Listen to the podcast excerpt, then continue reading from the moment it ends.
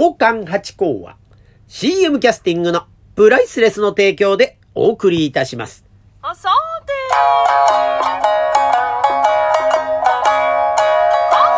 れこれ。あよーいとな、あよ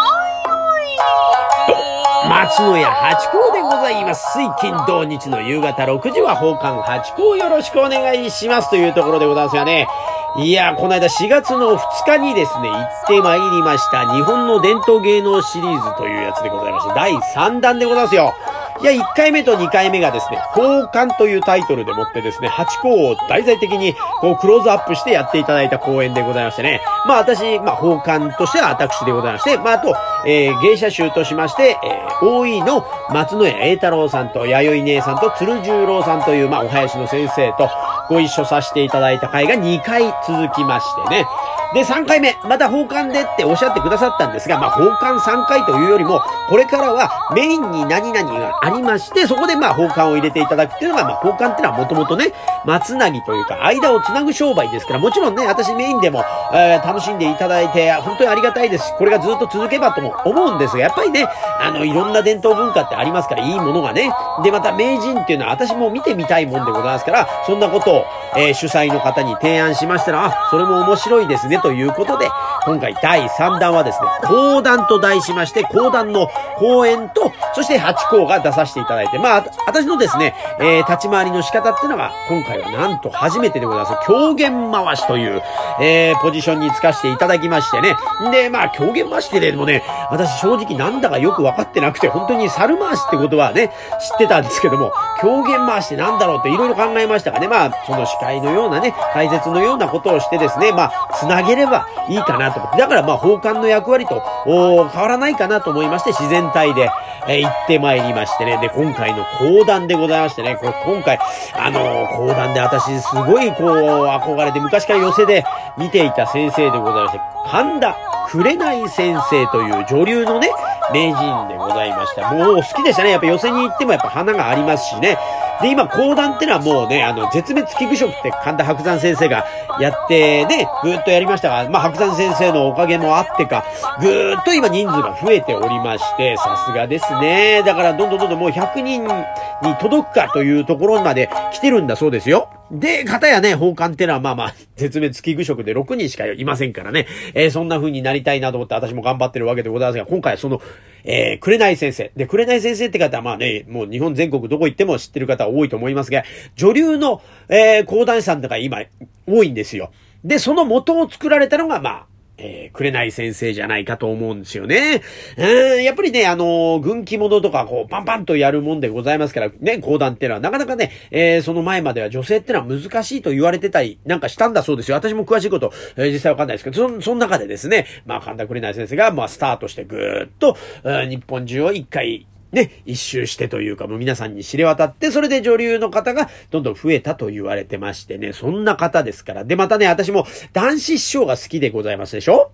で、この男子師匠にまた愛された方なんですね。なんかどうやらですね、あの、前座さんの時かな、紅先生が。で、男子師匠にこう、ああだこうだって小言を言われたのかわかんないですけど、その時にあまりの無理難題にできませんと、きっぱりとお断りをした。で、その瞬間はさすがに男子師匠もピッとなったらしいんですが、その切れ味、えー、そのきっぱりと断る姿勢というのがなんか気に入ったということで、なんかあの、いろんなところの独演会とかで、えー、紅先生をよくお連れになったという逸話があるぐらい、もう本当に竹終わった性格の方なんだろうなと思って私も今回行ったんです。もちろんね、講談も力強い講談をされますから、あの、非常にこう、緊張感ある中で、またね、すごくスターの方ですから、もう本当に緊張感を持って、えー現場に行ったわけでございます。まあ、あの、寄せでもですね、ご挨拶させていただいて、本当短い時間ですが、八甲さんの芸見たいわって優しい形で言ってくださって、それでもね、ほんの一言二言しかお話しさせていただいてないんで、どうかなと思ったんですが、本番当日行きましたら、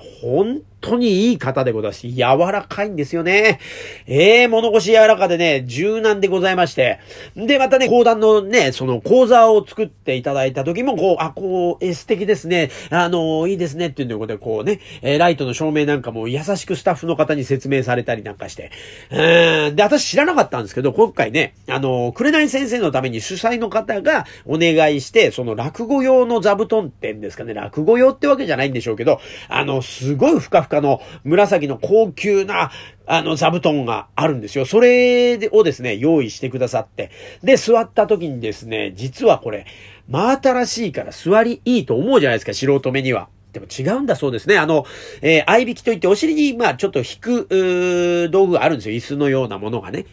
正座長くなると、まあ大変なので。で、それをお尻にやるんですけど、その時に、あの、座りが良くないそうなんですよ。ふかふかの。で、またね、あの、ふかふかの座布団ってのはもともともそうですが、足痺れんですよね、意外に。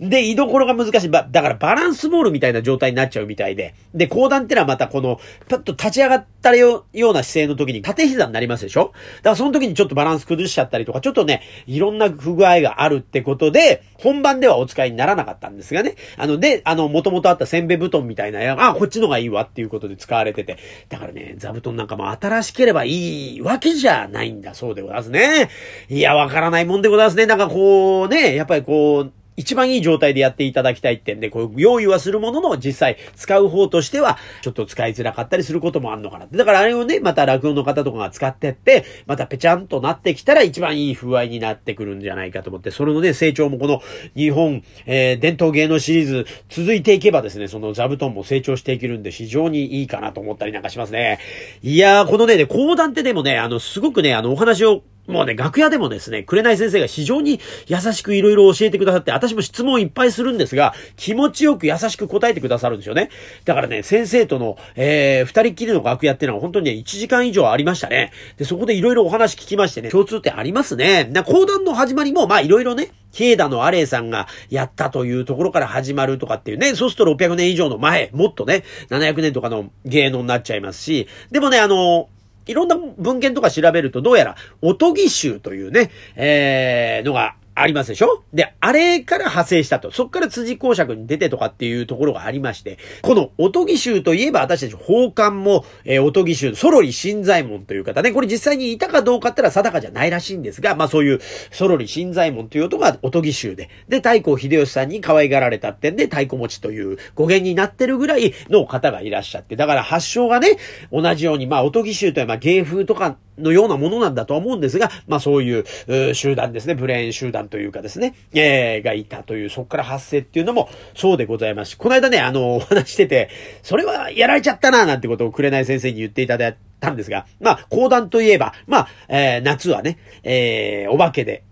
冬は義士でということで、えー、義士ね、えー、中心蔵をですね、よくね、お話になるじゃないですか。それであの、中心蔵を語るときにね、あの、大石蔵之介打ち入りでござるってやつね。で、あれ、大石蔵之介さんって打ち入りの時に太鼓を持ってドンドンって鳴らして、それを打ち入りってやるじゃないですか。だから、ね、太鼓を持ってるから、あれ太鼓持ちなんですって話をね、そのくすぐりでしたら、ああ、それはやられちゃったなんですねその講談入る前のお話でもいろいろしてくださって。いや、もう、だからそういう柔軟性も非常にありがたいな。だから本当ね、こういう講演しますと、しかも今回二人会だったので、非常にこう、よくしていただいて、八甲のことをよく知っていただいてということなんで、とってもためになったいい会だったら。で、今回ね、あの、紅先生がお話しくださったのが、赤穂義士伝の中より南部坂雪の別れというやつでございまして、その、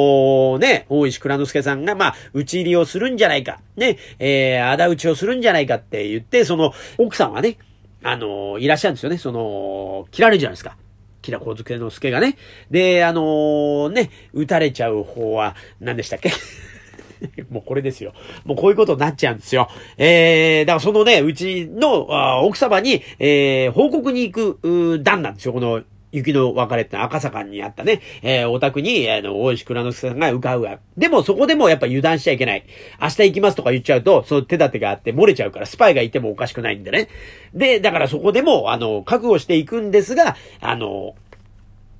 そこでまた、あんた、打ち入りいつすんのよ？って言われても、いや、いや、私はもう遊びに行くっていうね、もうあの、これからまた都を離れて、えー、特にもう隠居するんですよ、なんてことを言い、言いに来たという、うことを言ってですね、その敵の目を欺くために言って、で、最後にじゃあこれを一つってんで、手紙を置いて、で、出かけるわけですね。で、なんなのあの人、なんてことになってまして、じゃあこれちょっと、そのね、資料ってんで、こう見てみると、そこには欠板書ですね、そこに打ち入りに行く四十七士の名前がずらーっと流れてて、あいつはなんて忠義のものなんだっていうお涙ちょうだいと、またその、えー、その名前を言い立てで言うんですよ。全員の名前を。47人全部ずらーっと。これがまた見どころで、これが見事でね、この朗々とまた綺麗に歌うようにお話しされまして、かっこいいですね。えー、この4、難しいじゃないですか。だからそのコツも教えてくださいましたね。名前の覚え方。なんか4人ずつ、えー、覚えるらしいんですね。なんか、その、初めて、えー、紅先生が覚えた時は、家中に4人ずつ名前を